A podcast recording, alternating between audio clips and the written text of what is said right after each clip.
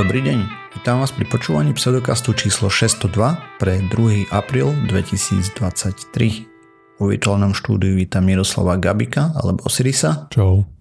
A ja som Radoslav Lasatý alebo Martyr. Čaute. Sme podcast do vedia a skepticizme. Vede sa nevenujeme profesionálne, takže ak nájdete nejaké nepresnosti, nezrovnalosti, píšte nám na kontakt náš pseudokaz.sk a my sa doplníme, opravíme v jednom z nasledujúcich dielov. A ako napríklad ja sa opravím teraz, lebo naposledy som povedal, že ten psík mi Mývalovitý, či čo to bolo, a že to je pes, ale ono to nie je pes, je to mýval samozrejme, takže je to iba nejaká psovita šelma, no. OK. Ako si sa mal ináč? No, nic moc, ako nič pozoruhodné. Ste, existujem. Mm. Cvičenie, práca, prechádzka, oddych, spánok. Vola. Čistý blazinec v práci v poslednej dobe, akože taký, že dovidenia, mám dosť toho. Nekedy Siš, no využívaš chat GPT, nech robí za teba prácu? Takže ja Bohu mi nevie pomôcť s týmto. Hmm. Tak, možno budúci rok. Mm, aj no. Skúšal som inač trošku s tým komunikovať, že či by mi nevedel pomôcť, ale bezvýsledne. Ale za to musím povedať, že celkom mi pomohol s pripravovaním si poznámok ku podcastu. Aj to by si mohol rozviesť, že jak ti to pomohlo. O, tak ja som si prečítal článok, vieš, a potom si spisovať body a tak ďalej, tak som nechal tomu, že nech mi spíše body. Vedel som presne, o čom som čítal a tak ďalej a pomerne dobre to trafilo. Lebo ja si robím poznámky len v bodoch, hej, že proste o čom budem rozprávať, že by som nezabudol nejaké veci mm. pichnúť a tak. Už takú osnovu, hej, ti správne. Hej, hej a super, uh, nechal som ho rozviesť ešte nejaké ďalšie veci, tiež super a tak ďalej a potom som chcel od neho sa dostať za paywall a to už také super nebolo. Takže, lebo jedna štúdia, proste som sa dostal len k abstraktu a, a proste peňažky som nedal za to, hej, že by sme sa dostali k väčším detailom z toho výskumu a nebolo to nikde voľne dostupné, ani žiadne linky a tak ďalej, tak som skúšal, že či náhodou to nebudú mať AI niekde, takže zadné dvierka. A nemali a chat GPT si vymýšľalo, že dovidenia najprv jednu štúdiu mi citovalo nejakú úplne, úplne inú. O vlastne mikrobiome v črevách a tam nejakých týchto veciach.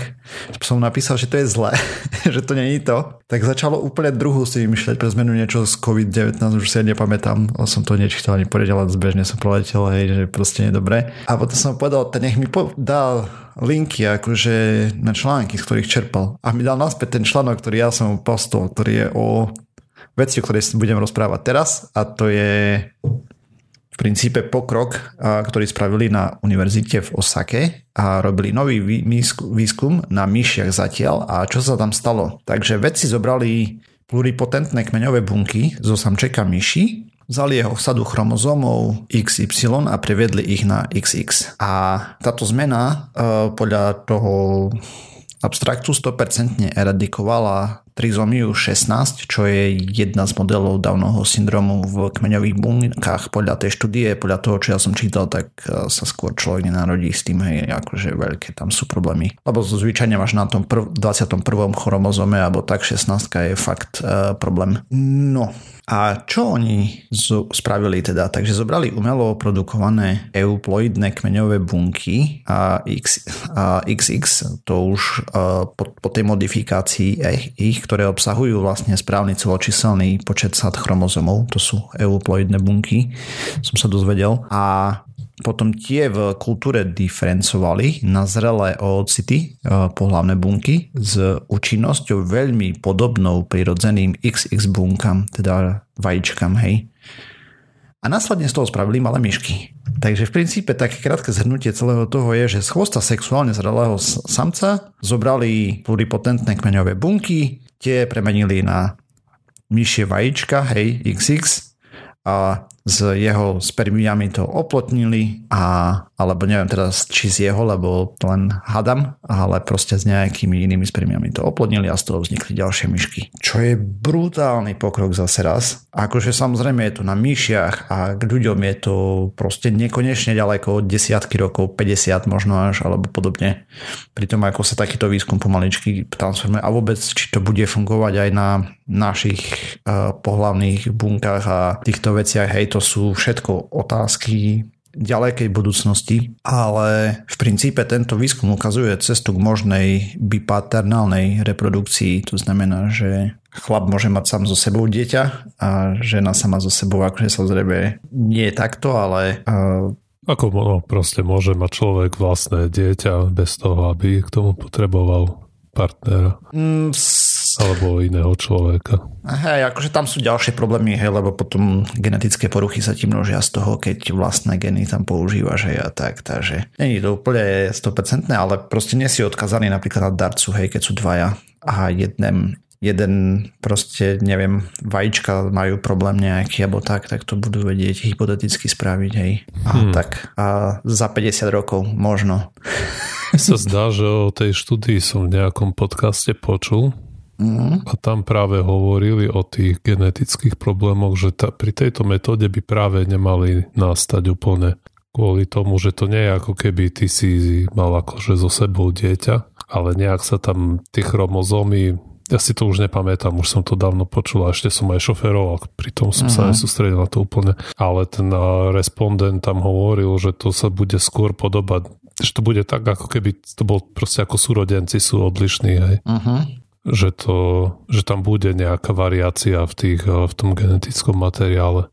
Že to nebude ako klon toho človeka, ani že nebude úplne, proste ako keby nebol rodič. Ne, neviem, fakt si to už nepamätám. Hej, no mňa tam prekvapilo napríklad to, že pri tej metóde vlastne uh, vedia eliminovať niektoré zmeny hej, genetické, ktoré spôsobujú problémy. Hej.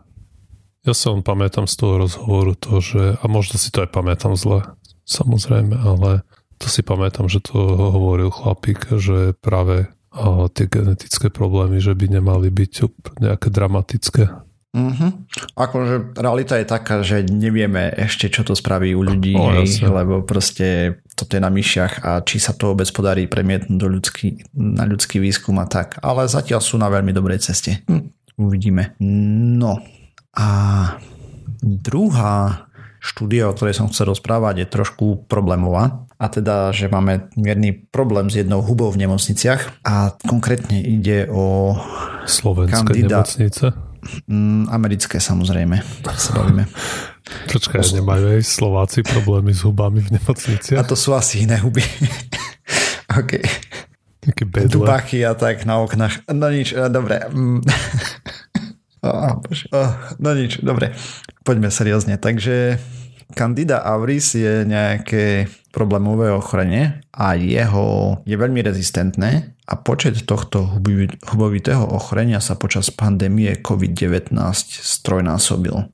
Takže... Ako počet ochorení? Mm-hmm. Alebo... Okay. Tento druh huby je obzvlášť znepokojúci, pretože je rezistentný voči viacerým antifungálnym liekom a môže spôsobiť vážne infekcie najmä u pacientov, ktorí sú hospitalizovaní a teda s oslabenou imunitou po, po väčšine, hej. No. A Candida auris bola prvýkrát identifikovaná v 2009, ale vtedy sa rozšíril do viac ako 30 krajín. V Spojených štátoch sa počet potvrdených alebo podozrivých prípadov zvýšil z 1668 v roku 2019 na 5772 v roku 2020. S tým, že počet reálnych prípadov je pravdepodobne vyšší, pretože veľa nemocníc nemajú schopnosť vôbec ju ani detekovať, testovať, hej. A tým pádom nenahlásia alebo proste sa im nechce a nehlasia prípady zdravotníckým orgánom. No a infekcie touto hubou sú spojené s vysokou umrtnosťou, ktorá sa v štúdiách pohybuje od 30 do 60%, čo je brutálne veľa. Hej, tu sme zhlamovali rukami nad covidom, hej, že ako to zabíja, to bolo pár percent hej, oproti tomuto. Toto je ďaleko nad SARSom a MERSom a všetkými tým, týmito vecami. Hmm a huby sa navyše môžu prenášať medzi pacientami, pacientami v zdravotníckých zariadeniach a veľmi ťažko sa odstraňujú z prostredia. Hej, proste príznaky sú následovné. Horúčka, zimnica, infekcia krvi, nazývaná kandidémia a v niektorých prípadoch môže spôsobiť huba tiež infekcie ucha alebo ran. A ako som spomínal, je často rezistentná voči viacerým antifungálnym liekom a to vlastne komplikuje brutálne liečbu a špekulujú štúdii, že naraz prípadov tej candida auris počas pandémie covidu môže byť spojený s zvýšeným používaním antibiotík. No a napríklad v meste Chicago eh, teda v Chicagu, sa v 2016 vyskytli prvé prípady a odvtedy sa situácia zhoršila dosť výrazne. Jedno petrovateľské zariadenie, ktoré bolo testované, ukázalo, že až 43% testovaných rezidentov malo, stoky, stoky, malo stopy infekcie na koži a po 8 mesiacoch testovania zrastol ten počet na 71% rezidentov. Ale to neznamená, alebo znamená to, že mali príznaky nejaké? Mm, to neznamená, že mali príznaky, ale že sú prenašači. Ako, okay. nie, nie vždy Vieš, že tam je problém, že sa dostane na nevhodné miesto, ja neviem, do rany, oslabená imunita a už to ide, hej. Uh-huh. A s tým, že rýchly naraz prípadov donútil tých zdravotníckých pracovníkov koordinovať nejakú reakciu, ktorá zahrňala tréningy na umývanie rúk, e, fluorescenčné značky na posúdenie toho, ako sú izby do, čisté, hej, a podobne, ako boli dôkladne vyčistené a zaškolenie personálu a tak ďalej. Avšak prišla pandémia COVID-19 a kopec cestier dalo výpovede, takže musia byť znova školené s tým, že ešte prispela pandémia k zhoršeniu situácie, keďže ľudia po COVID-19 sú väčšinou s nejakým orgánovým poškodením, keď mali nejaký silnejší priebeh, hej, alebo aj nemusí byť veľmi silný, ale môžu tam byť toto a problémy a potom sú náchylní, náchylnejší na infekcie a tie sú zase problematické kvôli odolnosti voči liekom. No a Ďalšie veci, ktoré tam vyzvihovali, je nedostatok personálu a vyhorenie. Tie môžu byť tiež e, zdrojom rizika, hej, lebo sa robia chyby. Ale hm, zatiaľ sa výskyt tej infekcie vraj darí kontrolovať, ale vyžaduje to významné investície do zdravotníckých oddelení, kde koordinujú vlastne reakcie ako aj personálu, ktorý na mieste vlastne musí sa starať o dezinfekciu v kuse. Takže potrebuješ investovať do ďalšieho personálu, nielen zdravotníckého, ale ešte navyše čistenie, dezinfekcia a tak ďalej, povrchov, hmm. všetko výrazne náročnejšie. Čo je o ďalší problémik navyše. Hmm. Ale tak k tomu to nejak celé smeruje, že na tú hygienu proste sa musí v nemocniciach dbať oveľa viac stále. Aj no hej, tak tam sa čím ďalej tým viacej množia rezistentné veci, hej, takže to aj musíš... Presne. Čiže tie kroky tak či tak tam uh, treba urobiť, hej, tie opatrenia všetky a zaškoliť personál a, uh-huh. a tak ďalej. No. Problém je, keď ti polka odíde kvôli covidu. No veď, aj no, tie problémy tam existujú bez ohľadu na to, koľko tých uh, problémových bacilov sa bude v nemocnici šíriť. Uh-huh. Po koľko druhov, hej. Hej no, tam by trebalo najlepšie asi nejaké fyzikálne likvidátory, hej. Že proste, neviem, uzaruješ miestnosť, blasneš to tam helium proste na minus 273, potom vypálíš to na 1500 a Aha. môžeš používať ďalej. Takže také jednoduché to je. Hej, hej, easy. tak to no. môžeš mať proste len vykachličkovanú prázdnu miestnosť, neviem, vystriekaš to nejakým sajrajtom a je to. Hej, si robím vtipky, že aké je to jednoduché. Proste si neviem predstaviť tú komplexitu hej, toho čistenia tam a podobne. Však to musí byť masaker. No nič. Takže o jeden problémik naviac do budúcna. Už nezmizne, hej, podľa všetkého z toho, čo som o tom čítal. Aj, tak to je tiež eh, taký mrzutý trend v posledných rokoch, že problémy sa objavujú a zhoršujú. Mm. No, dobre, ja som chcel hovoriť, ja, vlastne mňa zaujala spravička, ktorá sklbí niekoľko oblastí, do ktorých sa nerozumiem. Je nejaká chemia, fyzika, metoda, materiálové inžinierstvo. Takže pochopiteľne som to o tom chcel porozprávať. A o rôznych tých metamateriáloch som už to rozprával viackrát. Je to veľmi zaujímavá oblasť, o ktorej si vždy rád niečo nové prečítam. A teraz sa to bude týkať novej farby alebo nového druhu farby.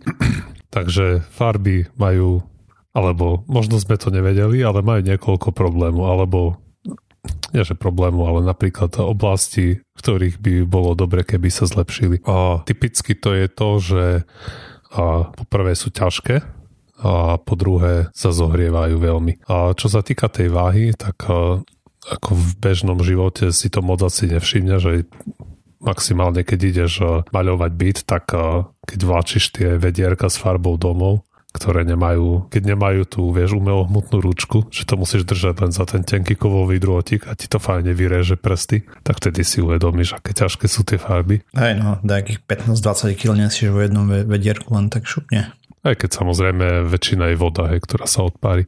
No ale mm. v každom prípade pre predstavu napríklad Boeing 747 má na sebe takmer 500 kg farby, čo v zásade z celkovej hmotnosti v Boeingu zase nie je až tak veľa. Aj tá 747, čo som pozeral, tak váži okolo 183 tón.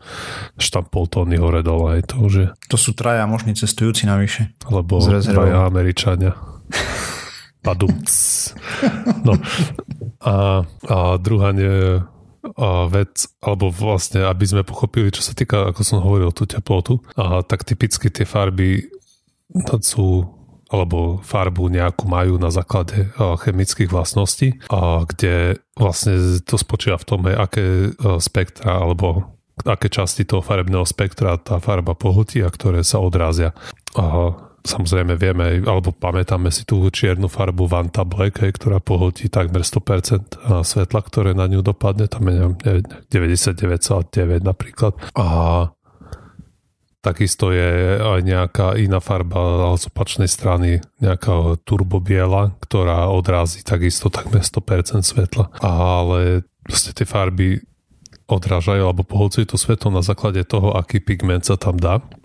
A tým, že tie vlastnosti sú dané chemicky toho pigmentu, tak pre každý odtieň nám treba vyvinúť iný úplne pigment. No a čím tam toho pigmentu je viac, alebo čím viac sa poholcuje toho žiarenia, tak z toho vyplýva, že sa oveľa viac zohrieva. A to je inak aj jeden z dôvodov, prečo nemáme veľmi čierne lietadla, lebo ten, poprvé by to bolo ťažšie, tá farba, a po druhé aj poholcuje viac toho žiarenia. Ja som dokonca aj v nejakom podcaste som počul rozhovor s pilotom, s pilotom, ktorý vykladal, o koľko by bolo ťažšie lietadlo, ak by bolo natreté na čierno, ale vzhľadom na to, že som si na to spomenul teraz, tak neviem presne povedať, o koľko to bolo. Takže a, a, to môže byť ako zadanie pre poslucháča. keď to mm. niekoho zaujíma. Ale rozhodne aj to bolo ťažšie.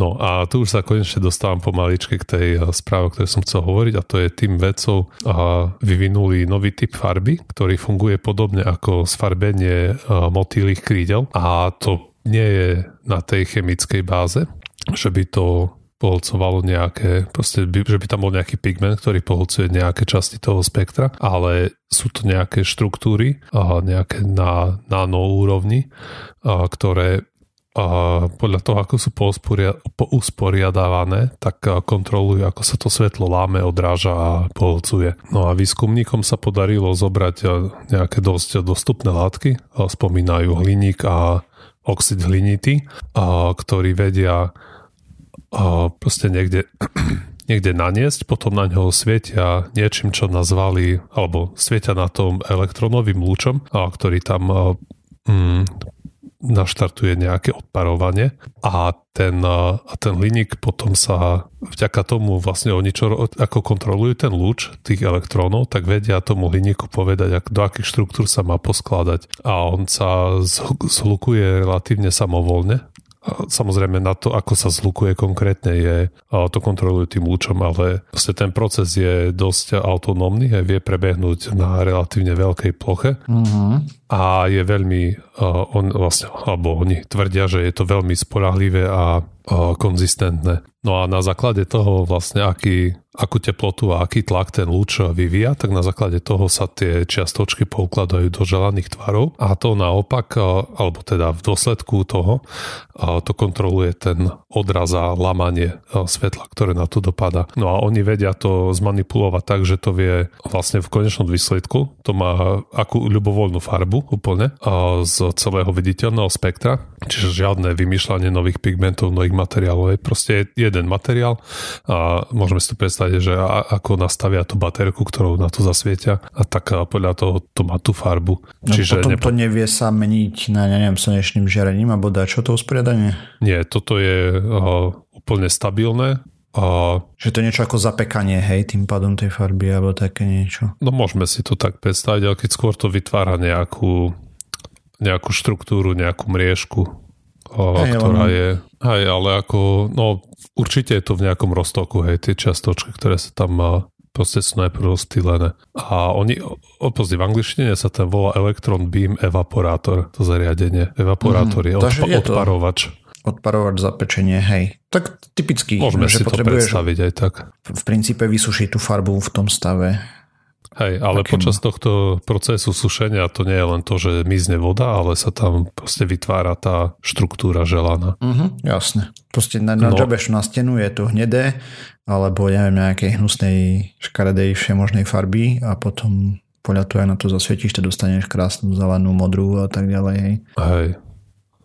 A oni sa ešte vyz... No a toto porieši niekoľko problémov, ktoré majú tie bežné farby. A poprvé už ostaňme pri tom, ako som hovoril, pri tej váhe, tak eh, bežná farba na to, aby si nejaký povrch zafarbil, tak typicky potrebuješ niekoľko mikrometrovú vrstvu, a kdežto tohto tu by ti stačil natier eh, hrúbky iba 150 nanometrov. Wow. Čiže keby, keby sme sa vrátili k tomu Boeingu, tak ako som vravel, že tam treba nejakých tých 450 kg farby, tak tejto farby by ti stačilo 1,5 kg na to, aby si natrel celé to lietadlo takou vrstvou. No. To je, to je brutál, 150 nm je strašne málo. A potom ďalšia výhoda, ako som hovoril, aj tie pigmenty v tých farbách sa zvyknú zahrievať, lebo pohľcujú dosť veľa toho žiarenia, tak toto nepohľcuje z infračerveného žiarenia vôbec nič. A čiže tie povrchy, ktoré sa tým natrú, tak môžu byť o nejakých 10-20 stupňov chladnejšie ako povrchy na té klasickou farbu. To je napríklad, že Ale... máš tretú kapotu auta a nebude rozpálená aj tým pádom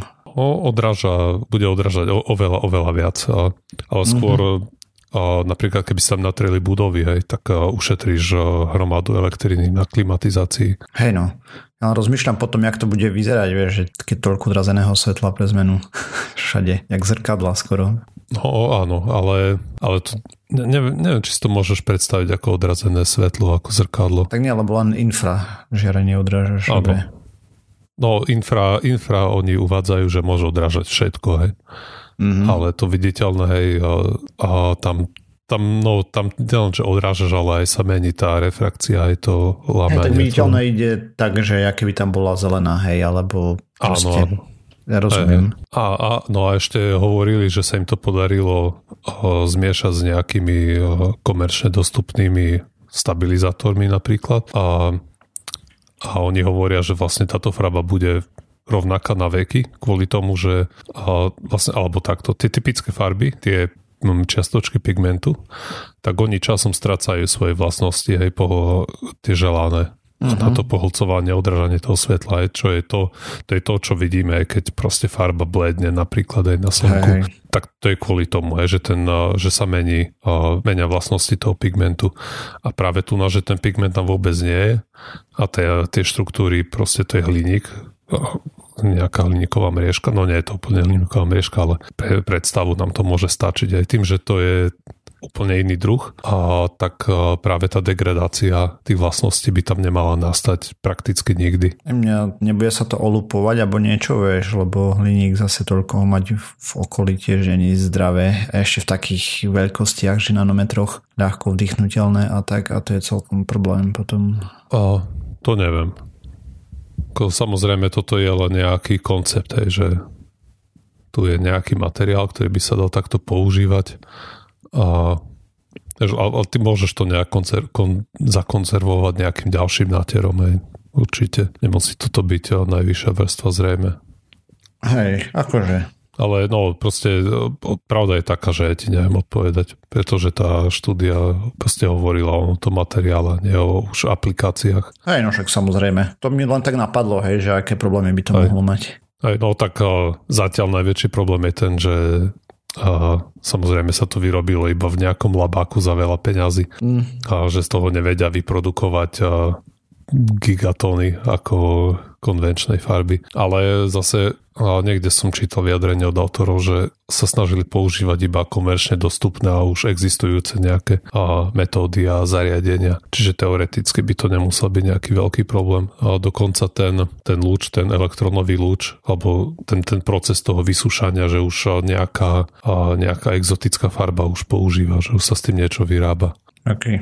Takže nie je to nejaké utrhnuté, že by tam trebalo nejaké mega zariadenie, ktoré existuje jediné na planéte. Mm. Že oni sa to snažili urobiť s niečím, čo je relatívne dostupné.